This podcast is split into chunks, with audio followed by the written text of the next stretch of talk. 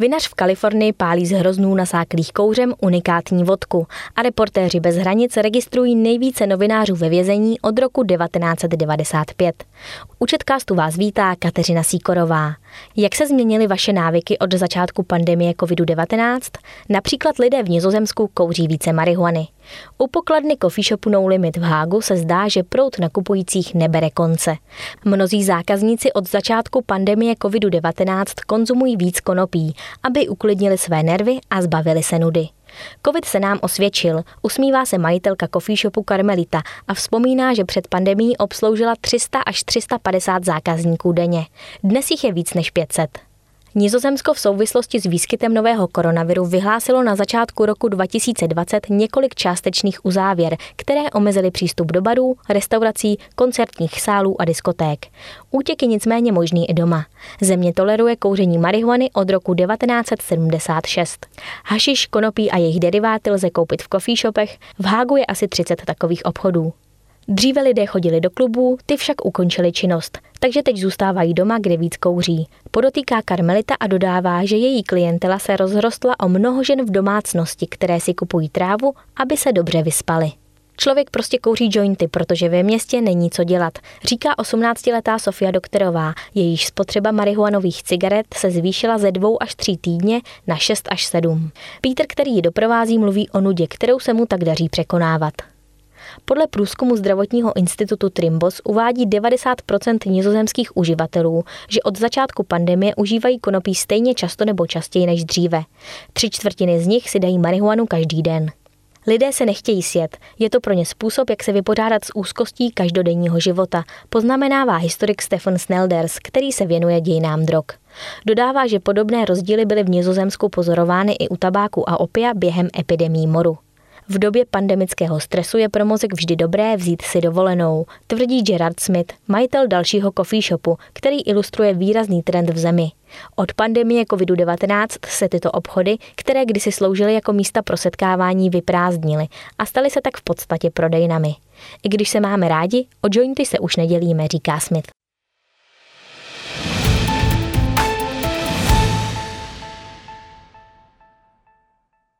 Lidé by při sportu měli pít nápoje, které jsou teplotně blízké prostředí.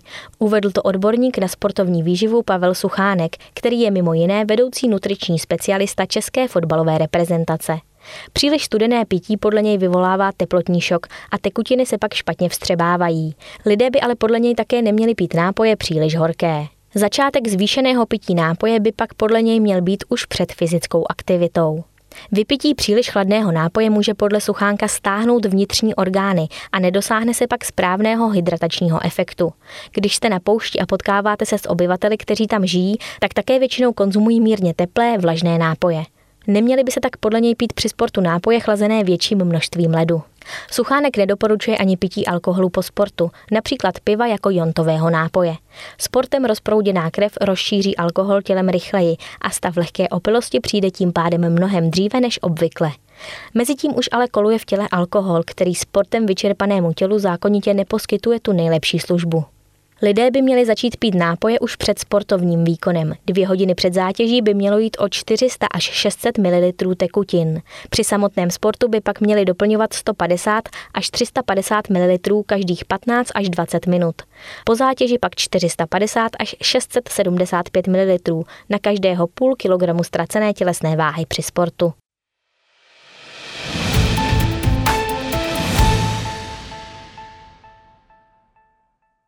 Rozsáhlé požáry, s nimiž se v posledních letech potýká americký stát Kalifornie, negativně ovlivňují rovněž tamní produkci vína.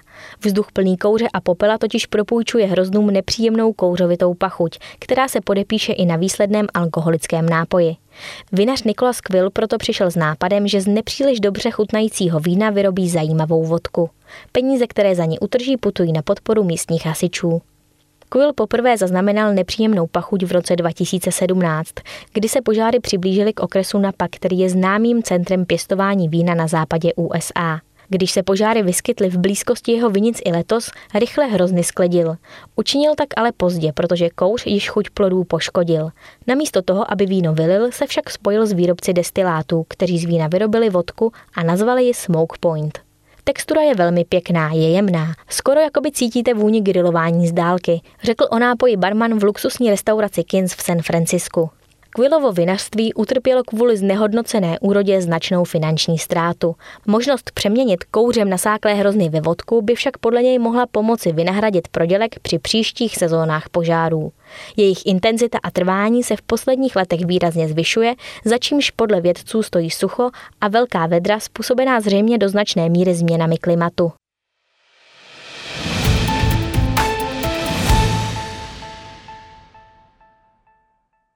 Po celém světě bylo v uplynulém roce za mřížemi 488 novinářů v souvislosti s výkonem povolání.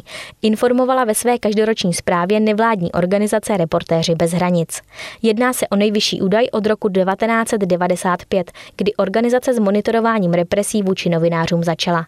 Za svou práci zaplatilo životem 46 reportérů, což je nejméně za posledních 20 let.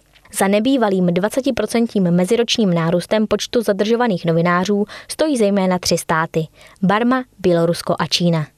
U poslední jmenované země represe vzrostly zejména po přijetí nového bezpečnostního zákona v Hongkongu. Na jehož základě začaly tamní úřady proti novinářům důrazněji zasahovat.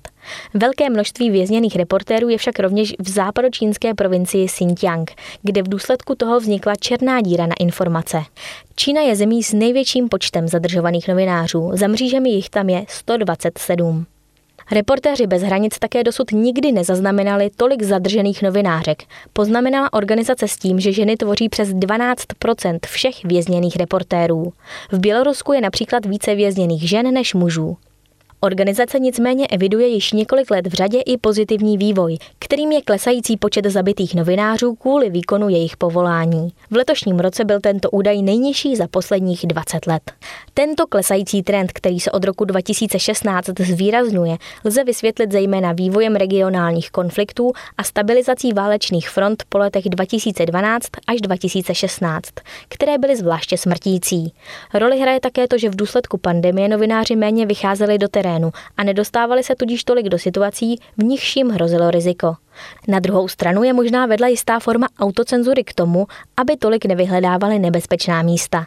I tak bylo však 65% zabitých novinářů usmrceno cíleně, poznamenává organizace. Nebezpečí letos hrozilo žurnalistům nejvíce v Mexiku a Afghánistánu, kde přišlo o život sedm, respektive šest reportérů. Podle reportérů bez hranic je rovněž po světě 65 novinářů nebo jejich pomocníků drženo jako rukojmí, což je o dva více než loni.